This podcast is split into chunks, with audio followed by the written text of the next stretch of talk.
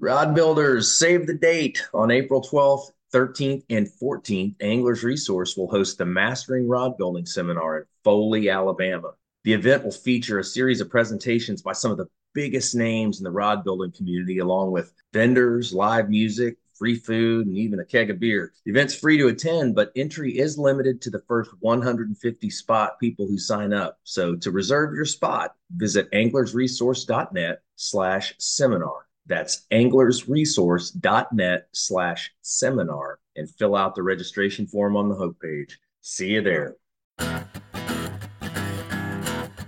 Hey, welcome back to the Mastering Rod Building Podcast, everybody. We're delighted that you joined us for this episode because today's going to be crikey fair dinkum. We're going to have a chin wag with uh, with a bloke who's done some serious hard yakka to have a Ridgy Dig in top of the Waza visual wrap and weave software, even though he's a total yabo. All right, that's the worst Australian ever. I, I'm tempted to redo it and and and have a second take, but uh, you know, it, it won't be any better. And uh, God bless you for smiling and laughing. My my uh, venerated guest today is none other than the man, the myth, the legend behind the Visual Wrap and Visual Weave software, one of the partners at ThreadCentral.net, the Australian legend David Boyle.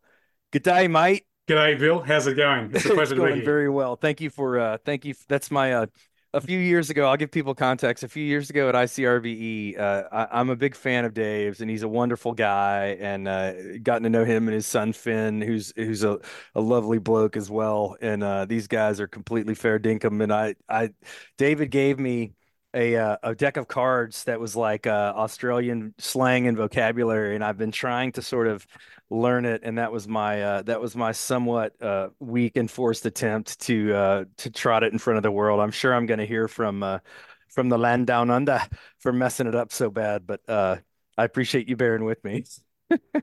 So, David, uh, a lot of you who are serious rod builders, especially those of you who are very serious about custom thread art, and I'm not I'm not talking about just the basics. I'm talking about very advanced, absolute mastery level techniques with closed decorative cross wraps, with color change and multi-layer weaves. Um, Dave is the obviously the Australian and, and the man and the brains behind uh, visual wrap and visual weave software, which he launched uh, in 2002. One of the really interesting things about this is at the time that Dave launched that software, uh, he was the only rod builder he knew, so he was kind of you know uh, on an island, and and and obviously that's changed. He's gotten to be a significant part of the rod building community and just a wonderful uh, force for good. You know, among our you know all these events dave you have attended and presented at multiple events icrbes rod guild nerbs events you know all around the country uh, you actually headed up and single-handedly kind of ran the Learning Center at ICRBE 2023, which was a wonderful uh, addition to the ICRBE and a great asset to everybody who went to the show. So if you if you watched any of those seminars, if you test drove any of the equipment, that was all that's all David's brainchild. Um, we have him to thank, him and Tom Kirkman to thank for that and bringing that to the expo. I thought it was great. And he is also, as I mentioned, sort of one of the principals, along with Mary McIntyre Christie, who is a Foundation Outdoor Group pro staff member.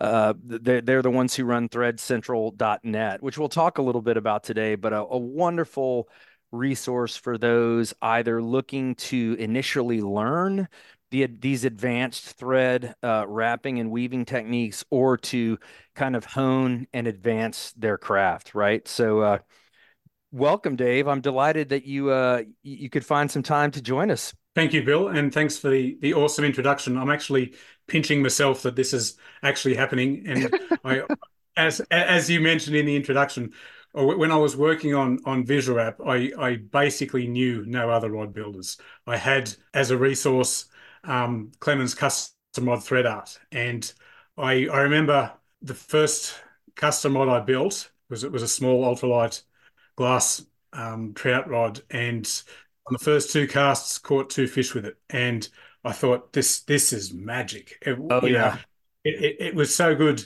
building the rod. It was so good using it. Yep. And I thought, how, how can I get better at this? You know, and yeah, used to visit the um, the local fishing st- store down at Penrith uh, west of Sydney, close to where I lived in the Blue Mountains. And under the glass cover, there was a, a book Custom Rod Thread Art by Yep. by Dale Clemens, and I used to look at it and it was intimidating. I, I, I was looking at it thinking, I've just built this basic rod.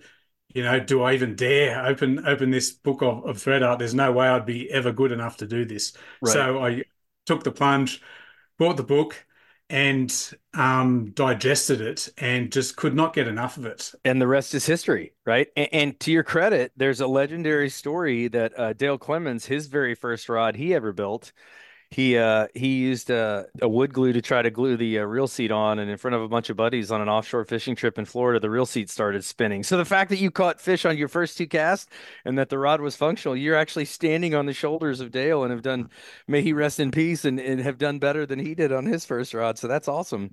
So how, so I always ask all my guests and I just think this is so fascinating and, and how many common threads we have but it's a little different for somebody coming from Australia right? So we get some exposure to but uh, you know Australian anglers. Carl Jocumsen has been a really successful on the Elite Series Tour in the MLF, and there's a few others who've crossed over. But you know, it's a giant island. You have access to the Great Barrier Reef. Like, how did you get into fishing in the first place, and how did that turn into rod building? Yeah, certainly. So from a very early age, we lived near a, a lake um, near Newcastle, a lake called Lake Macquarie, okay. saltwater lake. Okay. Um, and my mum used to take me down to the local jetty there. Okay. Um, I was five, six years old, and I'd fish from the jetty. I'd hardly ever catch anything, but it didn't matter. I just loved the concept of I can put a bait on a line, throw it in, and maybe come up with a big one. You know, Yeah, yeah. It, it was just like panning for gold. You know, and it was Oh, this yeah. awesome every time we went. Hardly ever caught anything, but for whatever reason, it was ingrained in my my blood. I, I just loved to, to fish, and Yeah, yeah. I've I've fished any, any time I've had the opportunity. So you obviously love fishing and share that kind of like sense of adventure and all of it, and grew up doing it. How did how did you start building rods? Because I, I gotta believe it's kind of a rare thing for someone to start doing in the States, and and I feel like we have more exposure here than I assume you have uh, in Australia. So how, how did you even get into building rods in the first place? Sure. So I used to um, jump on the train and, and go down to university in Sydney, and it was um, a two and a half hour round or one way trip once, once you added up the walking time. Yeah. I used to occasionally split that trip up if, Okay. if my lectures weren't happening straight away. And I'd jump off the train at Penrith and, and, and look around the shops, and typically I'd end up at Penrith Fishing Tackle. And while I was there, I um, got a magazine um, by Ian Miller um, Okay. called The Australian Rod Crafter. And it was a, a magazine showing you step by step how to build a rod. And I thought, this is interesting. This looks like something I could be interested in. So I bought the magazine, and there were recipes in the back of the the book, and so I I ordered the the the blank that was in the first recipe. This was the the ultralight um, blank, okay. and it took I don't know six weeks for this blank to arrive. But you know, I bought the blank, and I bought everything exactly as as was specified in that recipe, yeah. and I made this this first rod, and I just loved doing it. I mean, my thread tensioner was a, a book. Yeah. Um, running the, the thread through the pages, Right. and the spool was sitting in a glass, and I was basically wrapping it on a knees or a cardboard box with some V's in it. Yeah. Yeah. And that's all I needed to, to get started, and just loved doing it. Oh, that's awesome.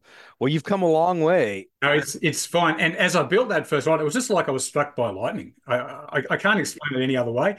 Do not know what the the excitement was or the passion was, but it, it lit a spark. Well, you don't have to explain it to us. This is everybody listening's a rod builder, so we get it, man. That's awesome. Your your enthusiasm is contagious. Like I'm getting excited while I'm sitting here listening to you.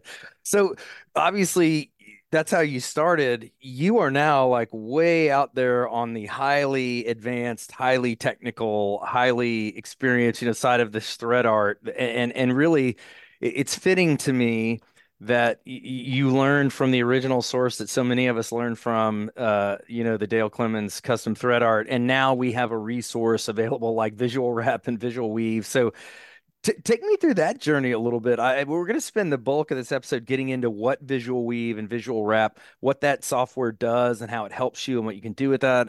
We off, you also have a brilliant little invention, the wrap sticks, right? Like, so you have these tremendous resources for builders, but was was this just an extension of that passion for rod building, or was it the thread art in particular, or like, uh, oh, oh, how, how did you get so involved in the in the decorative thread aspects? Um, I think what it boils down to is at heart, I think of myself as a crazy inventor. I just mm-hmm. love making stuff. It yep. doesn't matter what it is. Um, I mean, my current hobbies include 3D printing and yeah. electronics and and software and websites. It doesn't matter what it is. I just love making stuff. Yeah. And so reading the um, uh, advanced custom rod building and and the the custom rod thread art books by Dale, there were instructions on there on, on how to make rod stands. So I, I made mm-hmm. a, a, set of rod stands, and right. I loved the um, the thread art book and I just wanted to, in my mind, I wanted to be the ultimate thread artist in the world because I did not know anyone else who was doing this, but right. it, it, felt like it was my little niche and I, yeah. I could become good at it. And yeah. I thought, um, okay, I, I, started wrapping some some patterns from the recipes in in customized thread art, right? And it took a long, long time. Yeah. It could take it took to take me six hours following the recipe to find out patterns too big, colors too small, too compressed, too elongated. Right. Yeah. And I thought the only way I'm ever going to get ahead at doing this is to have a tool. You know, mm. what would be the ultimate tool? Um, I think it would be software.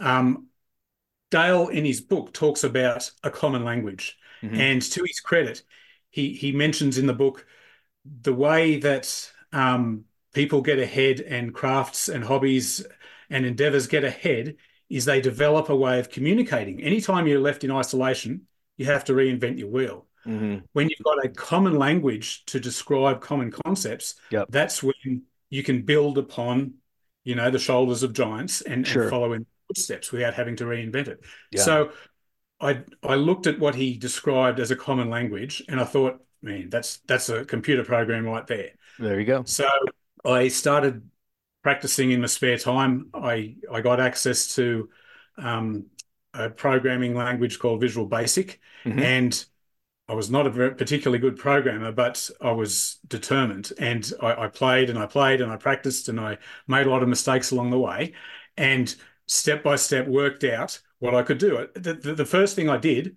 was drew a straight line on the screen, and I thought that can represent a, a thread, yep. and it all grew from there. You know, so um, it, it got to the stage where, um, as I'm adding more features, I'm thinking, oh, that's great.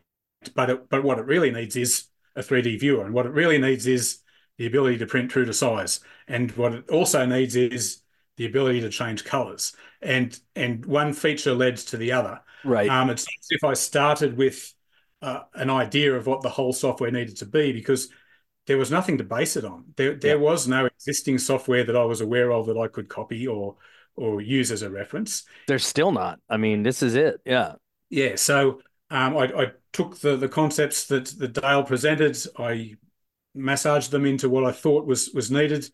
Used my exp- limited experience in, in building rods myself mm-hmm. to come up with what I thought was was needed. And happy to say that you know, twenty something years later, it's still going strong. It's it, it amazes me that um, software that I launched in 2002 today in in 2024 is still viable. Not only viable, but sort of as relevant as ever, and and, and probably an improved product, right? And so just that's fascinating to me that that's what you did and you're not so you you have a full-time professional job but as i understand it you're kind of like a project manager type person right? Like you're not a software engineer or a programmer so this was like completely out of your wheelhouse to to go do this in the thread art space right? This is not like you do this all day every day uh, for your real job and then you just decided to turn that towards this is kind of like stepping outside your swim lane a little bit right? Like Basically, yes. Um, in my um, varied experience throughout my career, I've had um, some limited opportunities to get involved in programming. I was a control systems um, programmer for a short period of time. That was probably the kickstart that I needed because it put me in touch with guys who were programmers. And I used to, to go home, work on a feature that was needed, hit hit a brick wall, and go back to work and, and, and say to my mate at work, oh, I'm trying to do this. How would you do it? And he said, he would say, oh, haven't you tried doing it this way? I'd go home and try it, and sure enough, it, it'd work straight away. Oh, so, um, you know, again, standing on the shoulders of giants, collaborating, and it, that was probably the start too of, of me realizing that for any of us to get ahead in in this, there's a need to collaborate. Absolutely. And, you know, as I say, I, I, hardly knew any rod builders at the time. Um, right didn't have people I, I felt I could um, bounce the ideas off.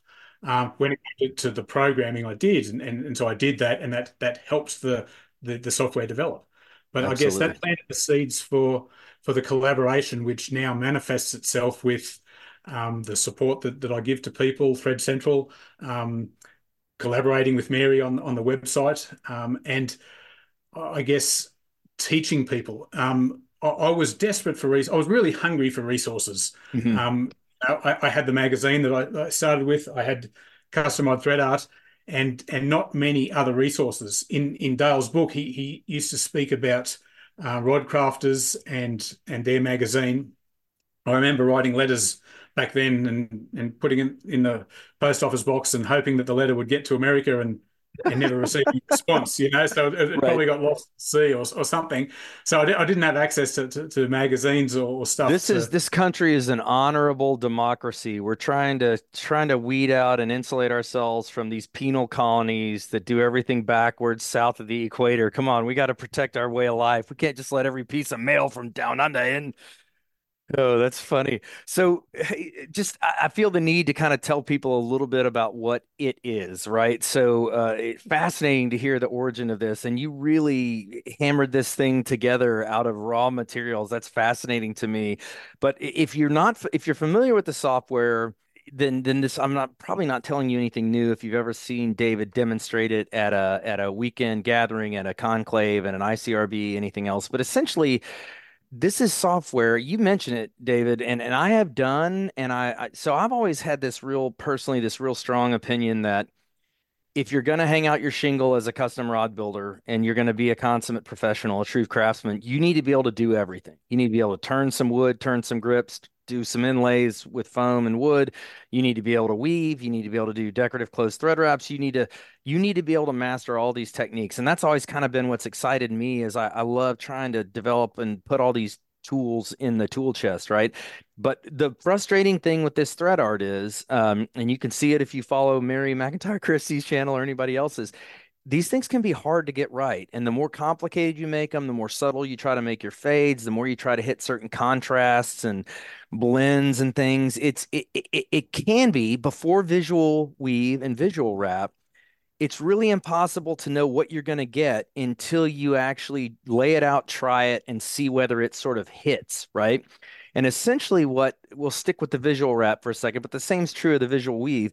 Essentially, what this software lets you do that's brilliant is you can lay out your wrap. You can measure the diameter and the length of your blank where you're going to put this wrap. You can pick the colors out of a thread library of actual Gudebrod or Fuji or uh, Madeira colors. You can, and you can literally in a 3D, uh, and I'm going to get it wrong, but I'm just trying to get the point across to folks who haven't seen it. You're going to get a 3D rendering of the wrap that you've designed. And if it's right, then good. You're ready to go to press, lay it out, mark it up, get your thread, and start going up and down and, and with your passes and go to town.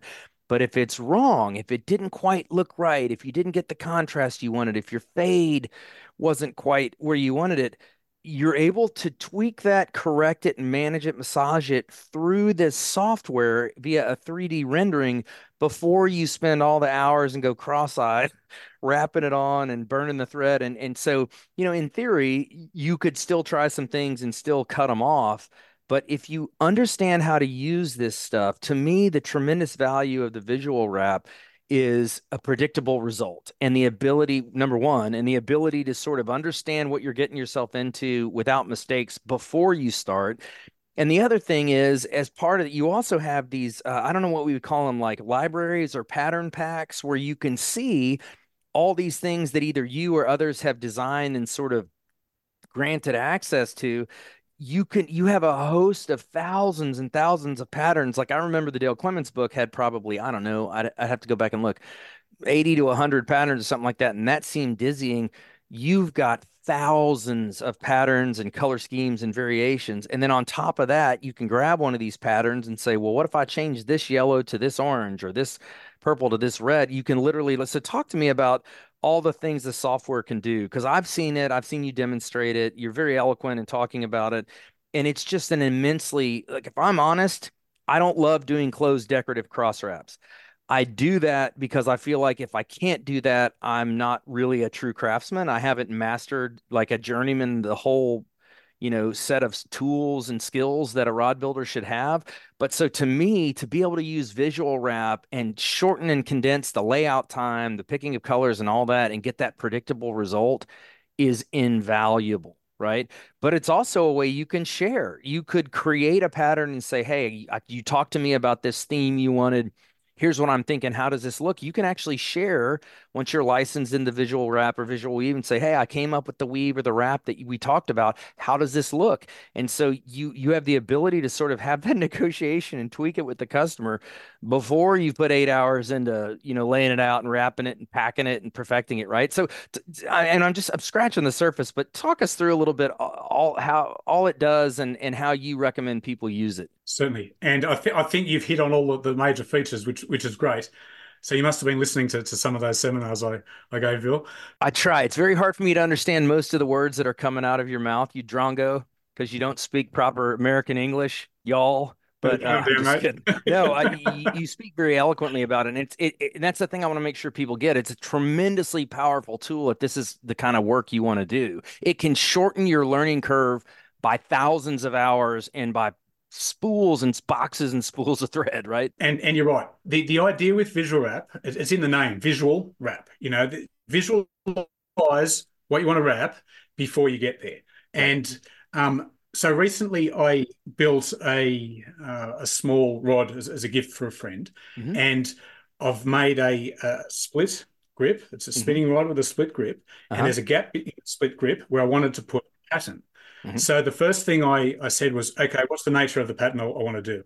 Um, I had a look through the, the, the libraries that were available, and none caught my fancy. I, I, wanted to design something that matched the, the weave. I'm using these woven carbon fiber grips, mm. which I, am new to the party. I'm late to the party for, for carbon fiber stuff, but right. these things look hot in my opinion. Oh yeah. So I wanted, oh, yeah. A, I wanted a wrap that's um, either accentuated or complemented these grips, and there was nothing available in, in the off the shelf libraries. So I, I spent a little bit of time and, and designed a wrap. Probably took me 20 minutes to, to do that.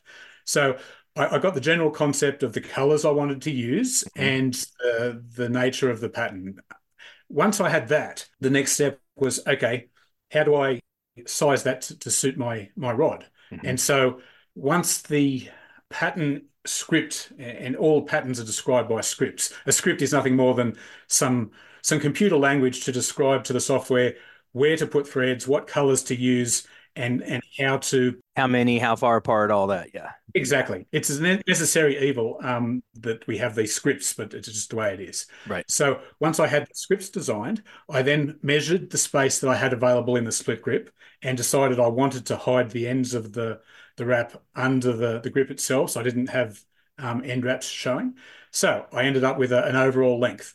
So using the software, I um, told it, I experimented with it, the number of pattern repeats. The thing about cross wraps is they repeat as you go up, up the rod. And, and the more right. repeats you have, the more similar versions of the same pattern you get going up the rod, right. and it takes up more space.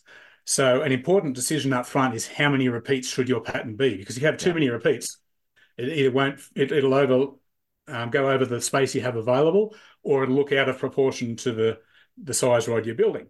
So I used the, the software to tell me or show me how it would look both in two dimensions and three dimensions with a certain number of repeats.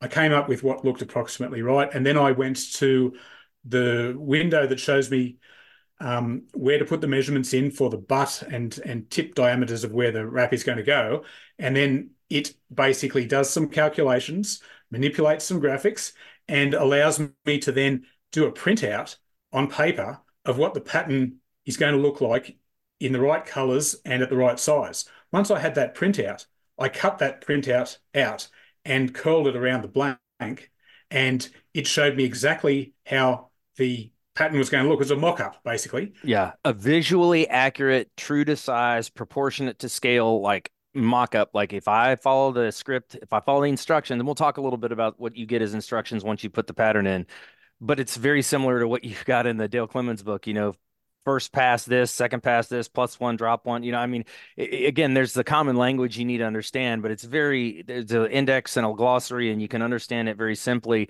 Um, and yeah, it, it's just it's it's remarkable the how how quickly you can lay something out and how much tweaking and perfecting you can do without wasting hours and hours in thread. And and it can be tedious. That's what I don't like about it. It just takes a long time, right? And I I, I my eyes get tired and then they always seem to turn out better if I do it in one sitting, but man, it's hard to find a chunk of time where I can sit down and do it in one sitting, you know. And so just the software really, really helps to me in that regard. And this is probably not as relevant for those listening on the podcast, but here is a Oh, he's showing us the actual wrap. Oh wow, look. He's I get the focus to work, right?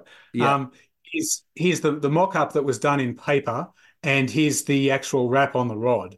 And um, obviously, there's a slight variation in the in the colours just due to um, the the actual threads that I chose to use. But I came up with probably a half a dozen of these mock-ups. Man, it looks actually better on the rod even than it does on the mock-up. That wrap looks sick, man. I love the way there's no tie off and it's just emerging from the grips. That's that's awesome. So that that whole process of designing the designing the wrap itself was probably 20 minutes and there was probably 10 or 15 minutes of coming up with these little swatches um, I, I, actually ran it past my wife because, of course, yeah, you know, colors me no, yeah. Um, but my wife um, t- told me which was the best com- color combination, and I didn't go with that. I went with this one instead. oh, hey, hey, don't get me in the middle of that.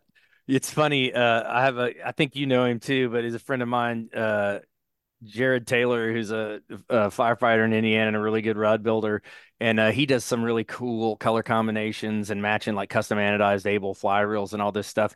And I, I'd always kind of loved his colors and would occasionally reach out to him and be like, "Man, I need to do this, this you know gold and you know maroon and orange or whatever, but I'm not feeling it. And you know, what do you think? How would you do it?" And he we kind of spitball ideas back and forth, and he always had these great ideas.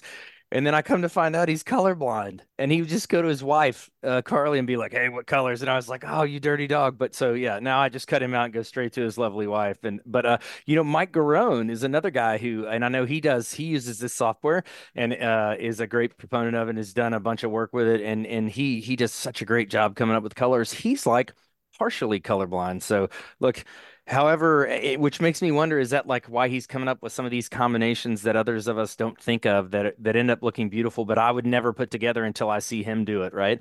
Or until I tested it out on something like this software. And I just I just think that's what's so cool about it is you have this limitless kind of design and layout horsepower at your fingertips um, and it, it doesn't cost you all the hours and all the thread and all the sore hands from packing and all the crossed eyes from from trying to and i keep bringing that up but the, older i get that's the harder part right? You want a pattern that really has high resolution really pops and looks great. You need to use the smallest threads you can. Well man those are fatiguing to be looking at and uh and packing and you know justifying and straightening and, and doing all that stuff. But so so talk to me a little bit um about uh let, let's walk people through so you go through this process which for you only took the 20 minutes you came up with this awesome pattern and, and those look like the uh, and seafoam uh kind of colored uh, grips, which are it's it's a really unique color. I haven't seen those before. They look great, um, and and they also have some blanks that are in that same seafoam that match it, right? But so you laid out your pattern, you got the colors, you tweaked it, you asked your wife, then you ignored what she said. That feels like that's going to come back on both of us. We're probably on the naughty list, but I'm just going to gloss over that for the moment. You said that. so, and then you wrapped it all on. What you get as an output of the process is not only what you're referring to as the swatch, which for those of you who who can't see, and most of you are just listening via podcast format, we'll eventually put this up on YouTube and you'll be able to see it.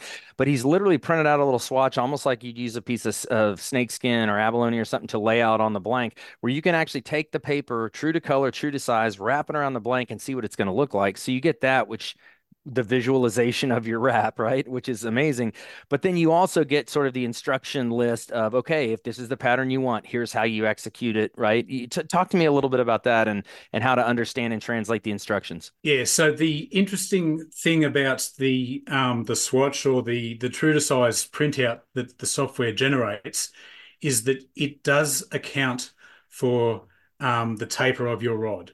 Yep. So that the big challenge that people seem to have with closed wraps is you can't use a constant spacing between centers if you want your wrap to close nicely. You'll find that at the tip end, the, the, the threads bunch up um, because there's you know too many threads in in a limited space. At, at the butt end, at the same time, there'll be gaps in the threads because you've got the same number of threads, but with with the same spacing. Um, you, you you can't get the surface areas right. Right. So Yeah. what the software does, um, a lot of people talk about taper offset, taper offset spacing, the algorithm. So you can calculate where how how to vary your um, spacings as you go down the blank according to the actual size of of your blank. If you've got Mhm. a, a radical taper, then you need to make radical step changes in your spacings, Right. and th- the more the less tapered it is, the, the, the less changes there are required. The software generates a, a table, a spacing table, which is the traditional output from any of the Excel spreadsheets you have available, or um, the the app, the taper offset app that um, myself and my son put out. The, the software generates that. Um, you also have spacing tables in, in books, but for me, they as, they make a number of assumptions. They assume that your cross wrap is centered. Each each pattern repeat uh, appears in the center of the repeat. It also assumes that you're using a um, square pattern, which means your threads are crossing at right angles. Right. What happens if your spacing is elongated Or or, compressed. Right. Yeah. not centered? Yes. So the the visual printout accounts for all of that. And not only does it show you how long it's going to be, but you can limit the printout to just the layout threads. Any, anyone who's done any number of, of cross wrap patterns knows that the most important part of your pattern is the layout threads. If you get that right, you're well on the way to executing a, a nice closed wrap.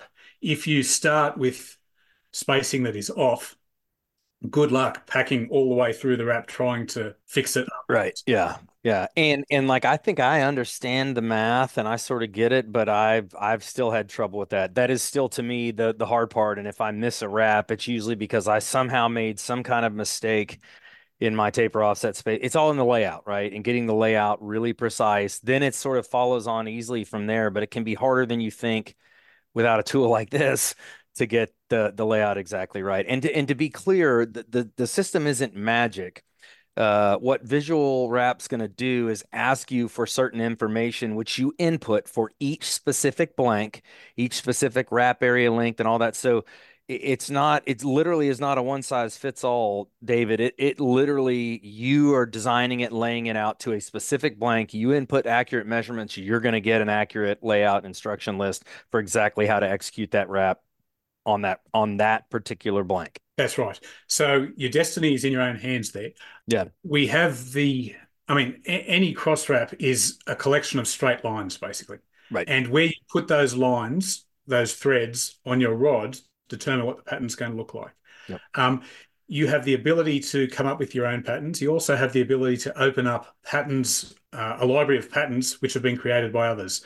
Um, Billy has come up with a whole bunch of patterns which have gone into the um, pattern packs. There were other contributors. I think Milt Dorena was, was another strong contributor to the pattern packs. Yeah, he's referring to Billy Vivona, who's a, a rod builder and, and kind of founder of the Nerbs, and Milt Dorena, who's a who's a guy down here in, in Alabama country, local to us, and uh, a great friend to the Anglers Resource crew. But yeah, so just want to cross reference for people who may not know. No worries. And when, when I when the software was launched, um, my idea, my thought was people will take this software and they will share patterns everywhere because once they have the ability to create their own patterns, they will just naturally share it. And I guess the the resources we have available will just mushroom and explode. And that, that's what I thought. Yep. Um, another one of my thoughts that didn't eventuate, I, I found that people, to be brutally honest, people were quite intimidated by this scripting language. Like, Yeah, what does it mean?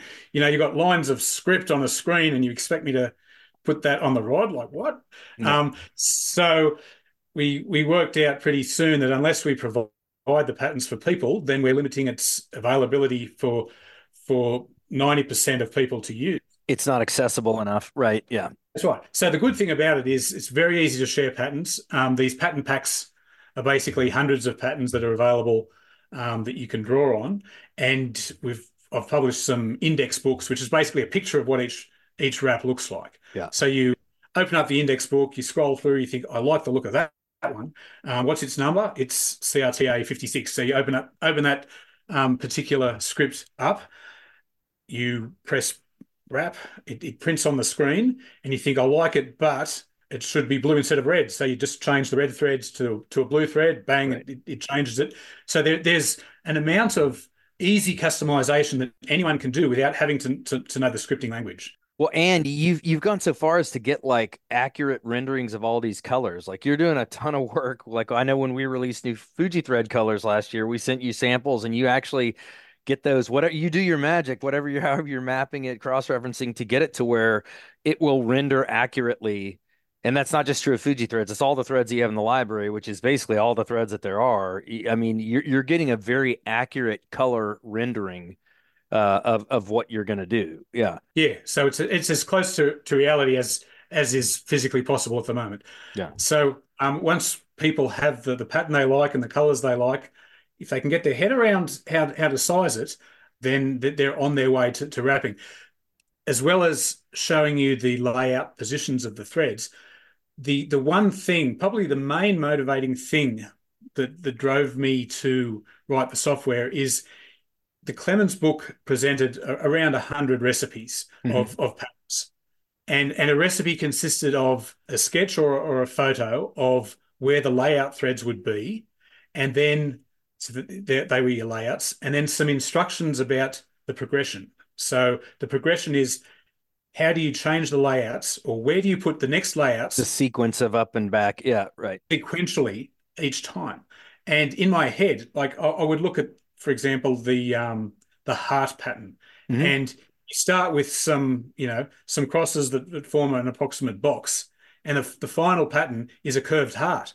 How does that work? Like right, I, I yeah. just could not could not get my head around straight lines equal equals curves. It's just right, yeah. You know, and and of the the limited number of patterns that I, I wrapped, it, you could be three quarters of the way through the pattern. It would still look nothing like the the end result according to the book, and you, I would start to lose confidence about have I made a mistake or what? Right, right. So the good thing about the software is you can step through sequentially on the screen and say, I'm halfway. What does it look like halfway? Okay, I'm right. This is what it's supposed to look like. I haven't made a mistake. Yeah. Because often exactly. those those mistakes, if you make them, don't show until the finished product. And then you're like, I'm not even sure where I did made the mistake. Now I got to take the whole thing. Yeah. It can be more tedious to back up and start partway through again than it is to just cut it off and start over right? And i just again if you follow what the what the software tells you to do once you understand how to use it it's just it's it's i won't go so far as to say drongo proof but it's pretty it's pretty close right? Like it makes life really really easy on you. And just the speed the haste right? Like i'll do i might go six months without doing a cross wrap and then I need to jump right back in and do it. And I've sort of forgotten the things I learned from the last one I did to be able to mock it up, size it out, everything perfect, tweak the colors. Like it's just extremely valuable. And and if you're trying to do this to make money, you know, your time is is very is the most valuable thing. It's often the rate limiting factor. And it it takes just as much time to build a cheap, inexpensive rod as it does a really high end rod. And and certainly this kind of thread art can help you command a very high price and and likewise demonstrate mastery. When you can execute these very complicated closed wrap patterns with side patterns and shading and contrast and boxing you know i mean that's it's truly art. It's it's and, and it, it, will command a price. Um, not that that's what it's all about. I mean, I'm kind of with you. It's the joy of doing it, and, and I love the way you described it. Is is it was like being hit by lightning, and you're just kind of like never the same after you built the first one. I, I love that description. I'm going to use that. That's that's what it feels like. But this is not just true of uh, of cross wraps. You also have visual weave. And at risk of simplifying, visual weave is, and I'm going to take a stab at it, and you keep me honest, uh, Dave Visual Weave is the same software as Visual Wrap, but specifically for multi-layer color change weaves, right?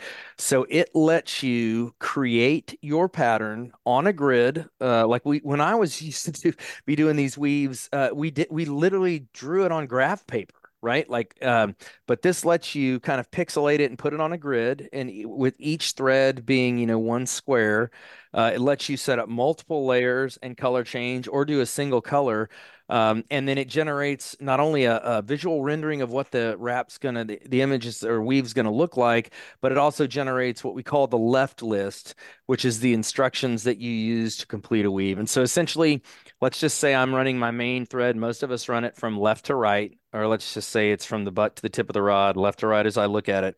If I put a thread left and then do a turn of the of the standing thread, and then I bring that thread back right, that is a thread that's going to show. It's going to be on top of that winding thread. So your instructions, if you will, your recipe in a weave is called a left list. And so, you know, if I was to dramatically oversimplify, what Visual Weave does is let you create your own pictures, create tweak colors, tweak size, and all that, and gives you the left list. That alone would be worth doing. But it also does a lot more, right? So maybe you're not sure how long or how broad. Uh, if you've ever done an elaborate weave and then you wind up doing it and it's too big and it wraps around the rod and you you sort of don't get to see the whole pattern, you're like, oh, I messed that up. It was too big. Uh, or or maybe you're trying to decide whether the orientation will be uh, parallel to or perpendicular to the axis, right? W- which way do I want my pattern to go? How big or how small does it need to be to sort of show the level of detail I want? Visual Weave does all of that for you. That's right. And again, you've, you've hit on all the major features there. And in your introduction, you mentioned that any any rod builder with their salt um, should be at least experienced in, in all aspects of, of rod building. You've got, you know, um, binding on guides. You've got maybe turning grips. In Clemens' books, he, he spoke about weaving. And for me, when I was just getting into to rod building, I thought, oh man, there's cross wraps and there's weaves. Oh man, this this is awesome. Mm-hmm. So I, I started with the um, visual wrap, mm-hmm. um, built that, and for me that was almost enough. And it was gnawing at my brain that I had produced a what I thought was a, a high quality, world class product. Mm-hmm. Um, I agree. To, to do probably half of the the um, the job of, of, of Fed Art, and and it was I just could not sleep at night thinking the, the the weave part is is not done. And I so I pushed through, and I mean it took me five years of of, of part time work to, to, get Wrap um, written. Um, this was this was during you know having kids and sure. and, and starting family as, as well.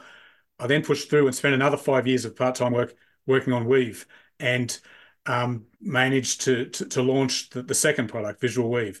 So as as you described, um, it allows you to import a graphics file, a picture, a, a, photo or a sketch that you've done, as long as it's a JPEG or a, um, a PNG file or a bitmap. Right. Import any graphics file, um, orient it on your rod. Do you want it, as you said, vertical, horizontal, etc. Size the pattern to the available space you have on your rod, and then tell the software what size threads you're going to use. And it works out, okay, for those size threads, if you want this space, this is how big the grid needs to be. So it does those calculations. It creates a grid. It then automatically populates the grid with its best approximation of, of what the um, image should look like. And what you'll find is any time you import an image, it's it's an approximation. You then need to tidy it up and smooth out the rough edges. Right. Spend some time working on the grid. Use the exact colors that you want, and then produce the left list. Yep. And then once you've got the left list, you can print that out um, and walk away. Go up to your, to your rod, start weaving according to the left list. And if you've done it right, and if, if I've coded the software right, the, the finished size and look of the pattern will be as it was predicted on the screen. Yeah. Which is just like, oh my gosh. If you talk to Doc Ski, if you talk to Jim Upton, and I'm I'm I'm deliberately pulling forward legendary color change weavers. If you talk to Jeff Vatican, who's who taught me how to do it. Um, and literally, like, uh, kind of like you, Dave. In the beginning, we had the books, right, and we were sort of self-taught, and I could not get. I'm a visual person. It's maybe part of why this software appeals to me so much and is so effective for me. But uh, I think a lot of us are. But I could not understand the concept of a multi-layer color change weave. I just couldn't quite make it click. I could read all the words, I knew what they all meant, but I just couldn't ever do it. Then I, Jeff sits me down at a uh, a rod show in Nashville that Tom Kirkman actually hosted way back pre ICRBE. And as soon as I saw it, it was like, aha, I got it. Right. And it all, all the tumblers clicked into place and I understood. But it's like, um, so, so, and, and you talk about sizing. I mean, there's some serious magic to proportions and sizing and getting this all right. I, I would say as much as in the proper layout of closed decorative cross wraps, even if you have a good pattern, the art of knowing how big to make it and the proportion of it. And like I know I won't reveal any secrets, but I know like Doc Ski even gets into the very specific diameter of the threads he's using this way versus the threads he's using as his standing thread to get it sort of framed up in proportion. So there's just a, this one may be more than than even the the visual wrap it's so hard to me. You you it's you have to get lucky or have be very experienced and have made a lot of mistakes to be able to size it right every time. Visual Weave takes all that away, and immediately you can get the exact thing you want from a rendered image or from a library, and then you can clean it up, generate the left list, you're off and running. And again, you can check as you go to make sure it looks right and you haven't gotten sideways with something. It's just a it's uh it's it still requires skill and attention to detail and work right? And and some of these folks that will start a weave and walk away from it and come back the next day and finish like i'm not sure i can do that. Like i i know i should be able to trust the left list that makes me really nervous right? But um it's hard to explain to people who haven't done a bunch of this how much this software simplifies and reduces stress and worry and gives you uh, it's almost like cheating. I mean, you still have to be able to do the work and execute it, and thread tension's got to be right. You got to pack it. You got to, you know, there's still a lot of tricks of the trade, but just the ability to size patterns, flip the orientation, and see everything before you have to put the work in to see whether it turned out right or not, whether it was elongated or compressed or it's just uh, tremendously valuable to me. And the way I think of it is it's one step in the process. So, right. yeah. For example, getting for Visual Wrap, getting your your layout threads in, in the right place is important, and yeah. similarly for Visual Weave, getting you know that the right um, threads in, in, the right locations to start with is important. Yep. It's up to you to you know apply the right tension and to um, you know lay things at the right angle. Yeah. It's um, it's it's a tool that can help you um, achieve the right result. Yeah. It's it's not a magic bullet. A lot of right. people ask me, you know, is is the software easy to use. And, you know, for me, it is obviously. Yeah. But it's very easy to use. You still got to go do the work, meaning exactly. execute the wrap. Yeah. Yeah. It's, it's like anything, there, there's a learning curve. And it's, it's like this for rod building as well. The more you do it, the better you become. You pick for up sure. tips and tricks. You, you, develop muscle memory and right. um, you start doing things automatically without even thinking about it. Whereas when you first start, you, you don't know those intricacies of sure. what is required. So um, I like to think of um, the software as being a step in the process of achieving really excellent results. But simply simply having the, the software isn't the the end result, isn't isn't a guarantee of of 100% success on all the wraps or weaves you're going to do. But um, it, it, used properly um, is certainly a, a, huge step in the right direction. And so, um, you know, a couple of other kind of frequently asked questions, right? So, what will it run on? It's sort of set to run on PC, right? Um, and and and basically on works great on Windows XP. If you're using uh, older versions, Win 7 through Win 11, you may have to make a couple of tweaks, a couple of settings to make it work, but it's very simple. You walk everybody through all this uh, as part of the support. Um, when w- you also offer support, you have these. Can we talk a little bit about the Facebook and and and the other user groups because you've got a don't let me leave anything out, right? Because you've obviously you can see everything we're talking about. And if you're interested in purchasing this and it's a download, right, you can get it at www.threadcentral.net. Um, there's also some great uh, clothing and apparel, which for those of you who, if we watch a YouTube version, Dave is sporting some of today, which looks great. Um, you've got all Mary McIntyre Christie's courses there, some tools there.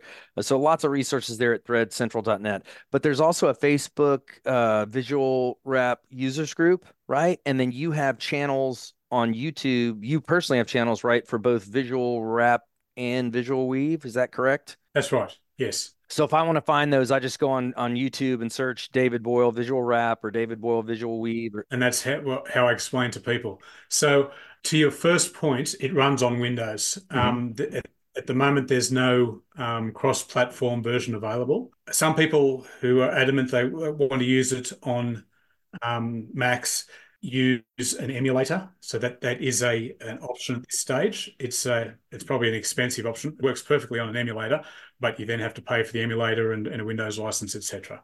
So in I would like to say the not too distant future, we will have um, cross-platform functionality and, and a whole raft of new features, but that's that's down the track a little. Um, as Windows has has changed every every couple of years, Microsoft brings out a new version of Windows, right. and they quite often change some stuff in the background that 99% of people wouldn't be aware of. But as a software developer, um, it can be a real. they're they're laying landmines for you, right?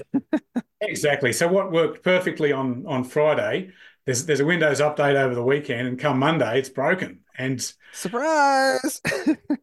these little Easter eggs that are just sent to try us. Um, so what I've managed to do, I believe, is is turn uh, quite a potentially negative situation into a positive, mm-hmm. insofar as there are some some workarounds required to to get the software installed onto your Windows machine. I just I describe those um, workarounds. I call them tweaks. I describe mm-hmm. this installation document, which step by step explains what to do. But most people are not computer savvy, and that's fine. Um, and, and I fully get that. So, what I offer is when people purchase the software, um, I log on remotely to their machine. There's no extra cost to do this. I log on remotely to their machine and I get them set up. I make sure it's installed properly. I make sure the um, tweaks uh, are working, and I, I, I tidy up things to make sure you know shortcuts are in the right place and everything is logical and, and working and there's consistency. So I, I, know of the, I'd have to say thousands of installations that I've done with people over the years. Um, I've, I've, set them all up practically in exactly the same way. So I know how people's systems are configured. Right. In the process of doing that, I've met and online spoken to, and occasionally in person and, and through phone calls spoken to hundreds of rod builders who I never would have otherwise met. Yeah, and cool. so what starts as being probably a an inconvenience. Oh, this software doesn't install. You know, well, they should make it so it's just automatic. Right. And, if if I had the ability, trust me, I would. Yeah. Right. Make make it just install cleanly. I don't have that ability right now until the next version is is available. Right. So in the meantime, I've I've made myself fully available for the last twenty years, fully available to to log onto people's machines and and help get them sorted sorted out. Yeah. And in the process, I've met guys who who make lures. I've met guys who um, do 3D printing, which I'm interested as as well in. I'm getting interested. Uh, there's been yeah, that's a recent uh, sort of aha innovation for me. Uh, Mark Kraus showed me some stuff he was doing uh, with 3D printing that's like got my mind blown, and I'm like, man, I, I gotta I gotta catch up with the with the with the current technology. It's pretty impressive some of the things you can do. Well, that's awesome. And you, you also do. So I'll just say, you would never say this. The support's awesome. You are personally committed to it. It may be after hours, it may be weekends. Again, you have a family, you have a job, but like you, you will eventually need some support. In addition to the support packages, you can, you can subscribe to, like, I would give David very high marks for availability and getting stuff sorted out. And you can tell from talking to him, it's a passion project. It's his baby. He loves it and he does everything he can to make it work. Uh, support is, never the issue. if I'm having trouble getting my wraps done at my house with, with using these tools, they're spectacular. Um, let's can we talk a little bit about the wrap sticks too? Because this was brilliant, and this one almost missed me when I first saw them. If you've done these types of weaves and you've seen them multiple patterns from layout to completion, you understand the process. It can make sense, right?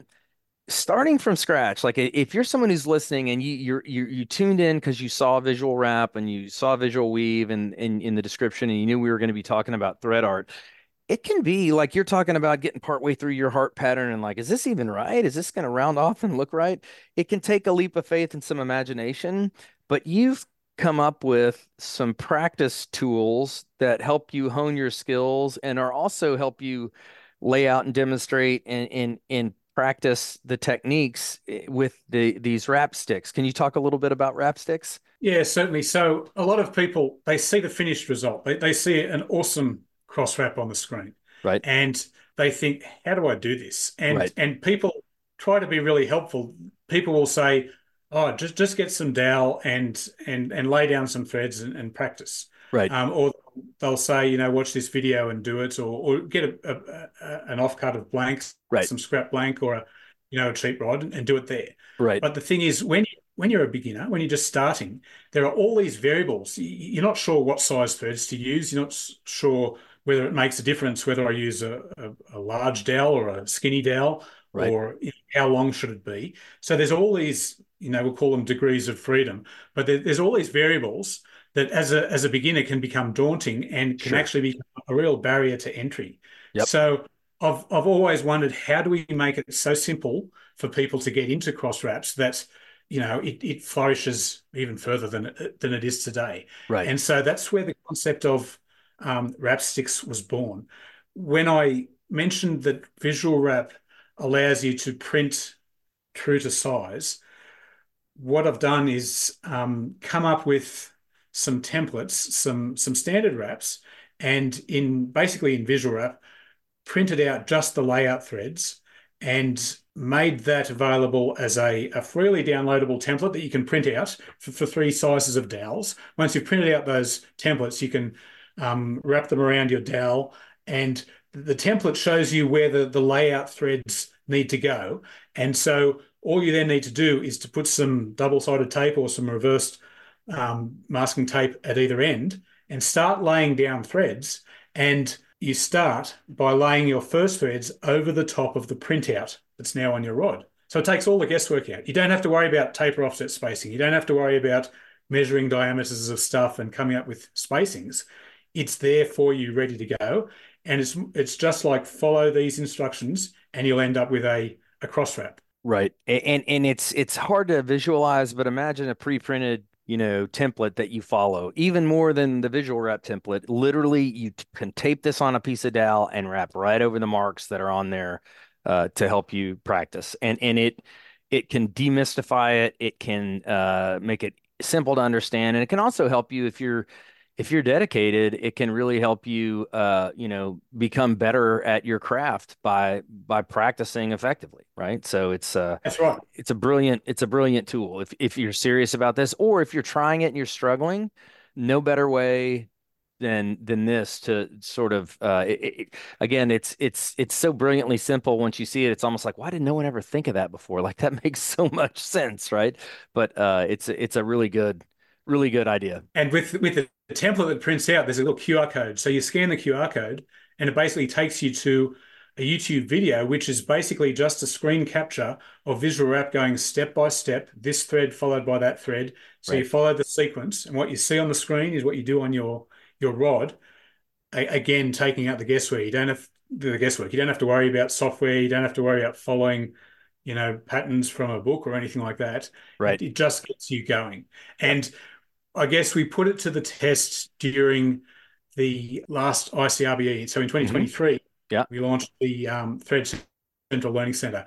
The whole concept of the Learning Center was let's do hands-on demonstrations and show people how to use stuff, how to use new products, how to um, do techniques which some some of us take for granted, but but Yeah. newbies have, have never done it before, um, Right. and allow people to walk away from the show and say, "Wow, I've, I've seen it done, but I've also had a chance doing Yeah. it myself." Right. Yep. So one of the, the last sessions that we did in the, the learning center was um, doing cross wraps using the wrap sticks. And I'd have to say that was one of the most popular sessions. It, Yeah. it went well over time, and I sacrificed some of the later sessions. Um, sorry to whoever I bumped off the end of the, the program, but the, the people who were involved in doing the, the wrap sticks were engrossed in it. Um, the guys from the, the NERBS organization who were helping did a wonderful job assisting people and, and showing people, um, you know, some of their tips and tricks um, with a bit of one-on-one tuition, and the concept really worked. It, Yeah, it, it was it, great. it did.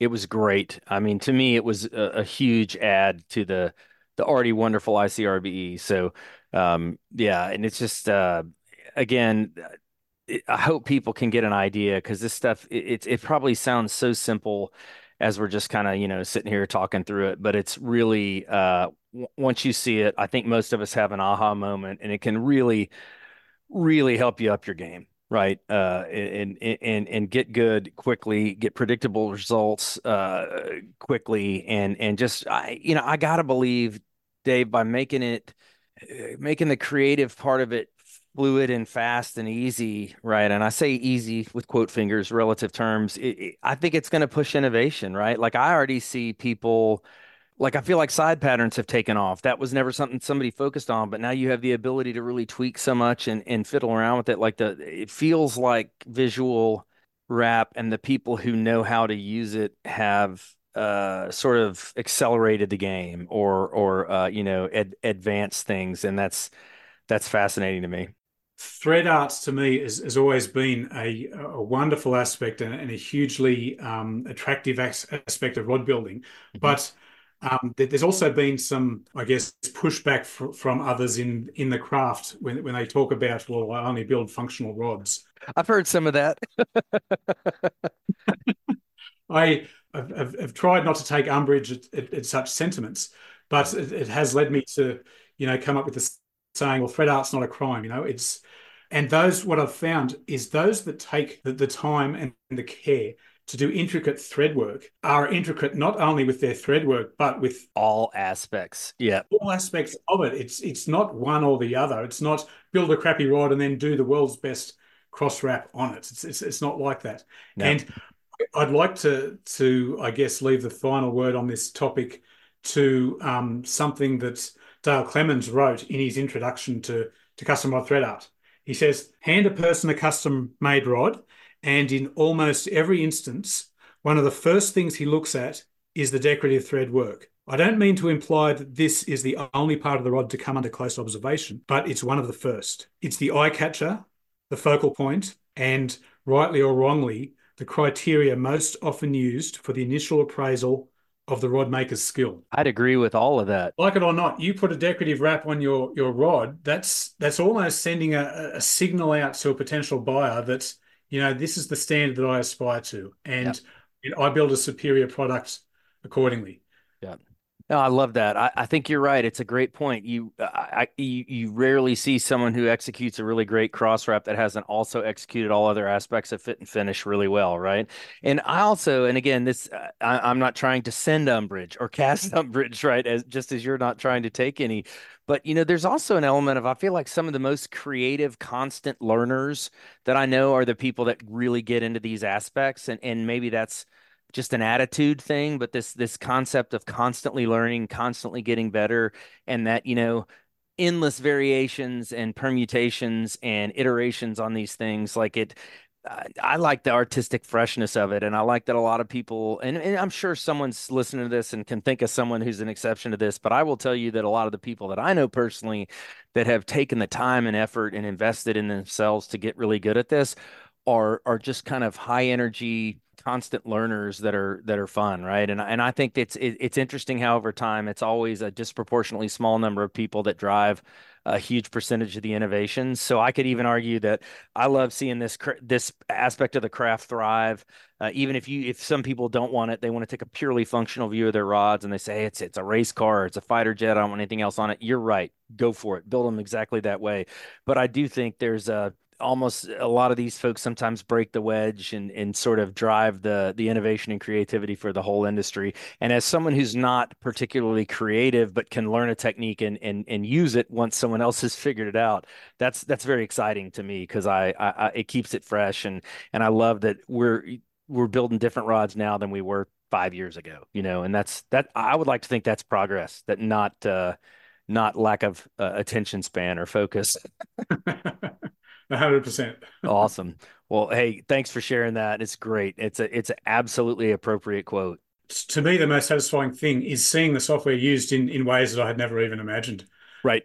And and and that's just the nature of innovation. You give someone a tool and you know they, they use it in an unexpected way and and have a happy little accident and suddenly right. they've, they've got a technique when i when i launched the software i had never seen a a, a fade wrap before oh had you not Oh, and, and shading. I, I, would never seen it before, and as a result, it was it was never built as a feature into the software.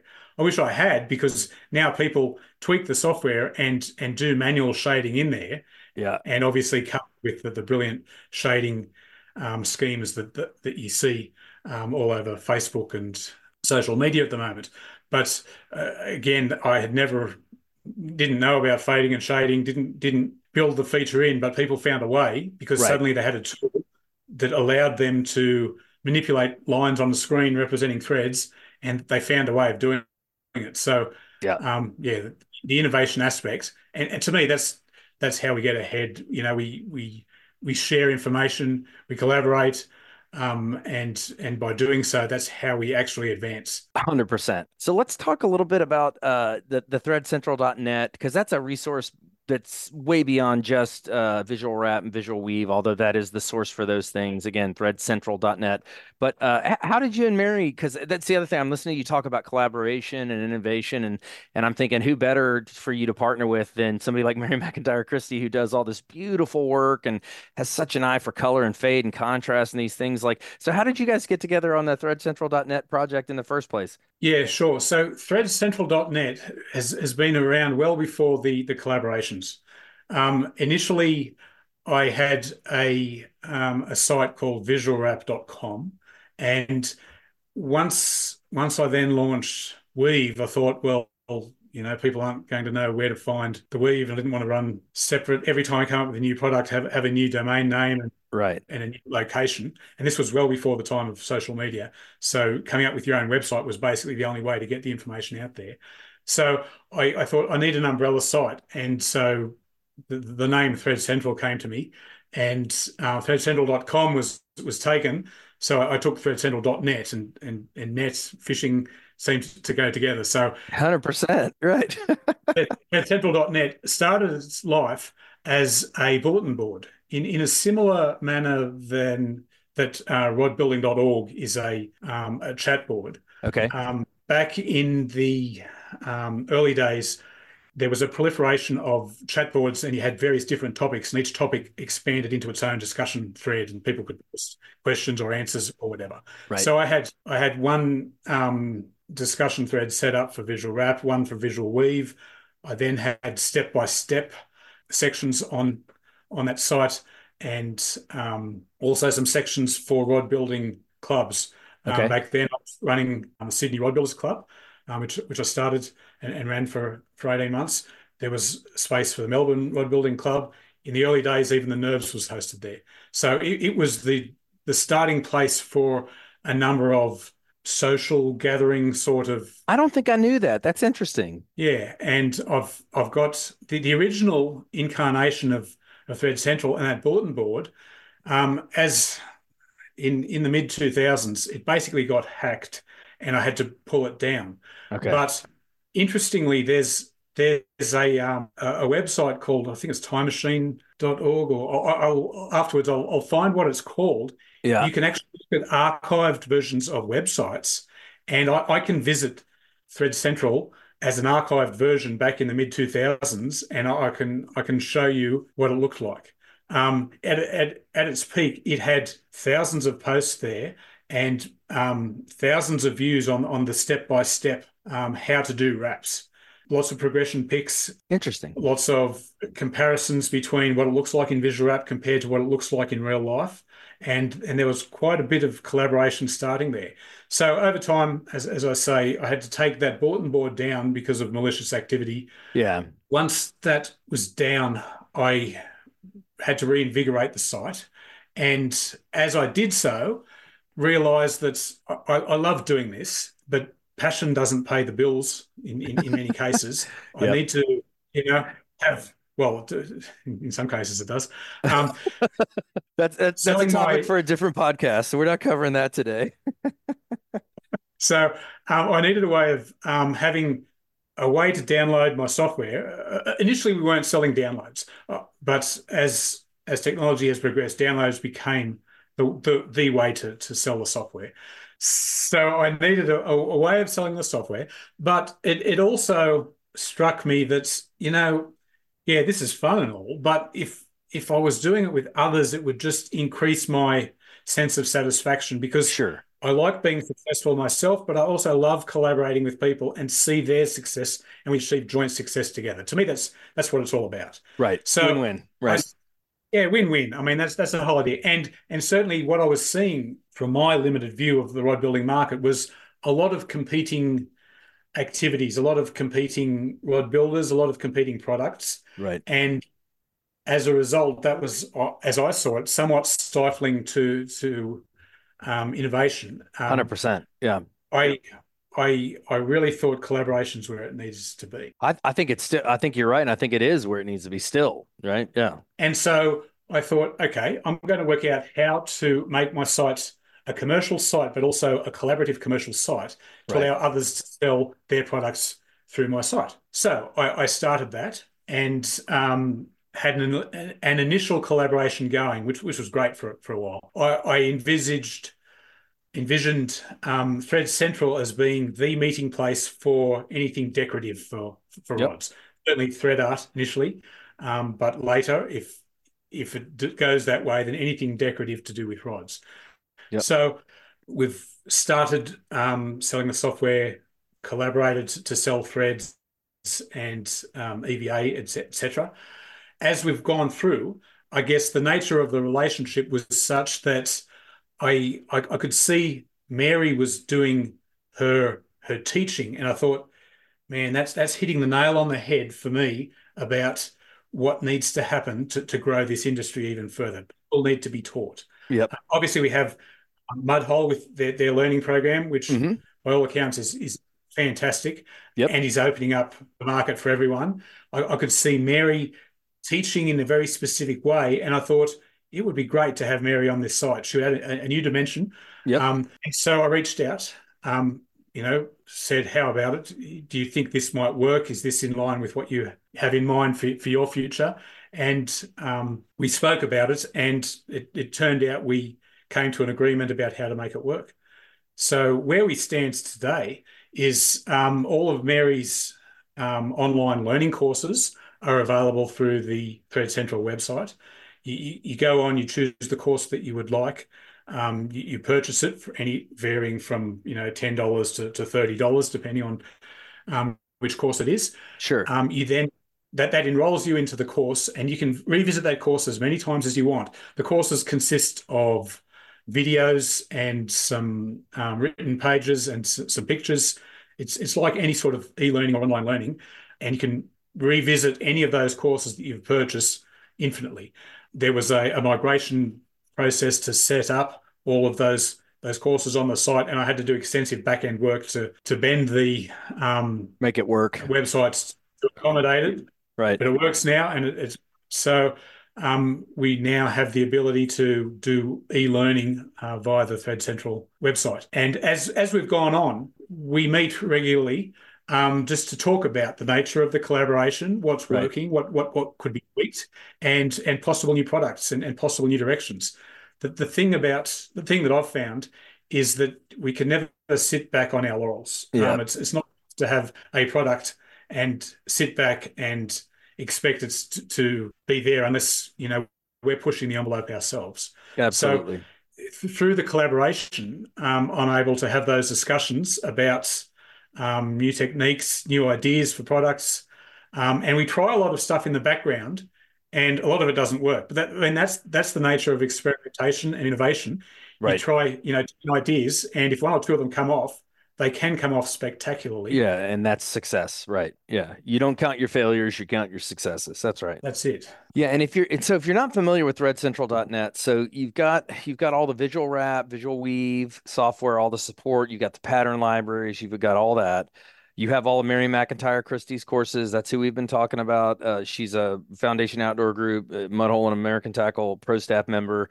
Um, they have clothing, uh, some really good looking branded clothing and things. Um, eh, but they also have, you know, this is a hardcore, um, hardcore passion project for Mary and for Dave, and they have, you know, specific. You can get Mary's thread packing tool there. You can get circle templates and and decorative wrap, you know, kind of butt wrap alignment jigs and fixtures there. You can get the kind of pins Mary uses. So the this very specific by brand double sided tape she likes for uh, popsicle sticks and whatnot for the you know the way she teaches the wrap so it, it's really kind of an integrated thing in that if, if you go on there and you learn anything eh, or buy any of these products like eh, if you take mary's classes everything you need to do it just like she does it is on there right? If you buy these uh, visual weave you uh, get visual wrap all the support all the pattern libraries all that stuff there and it's a really great um, it's a really great website. As i mentioned dave and mary both have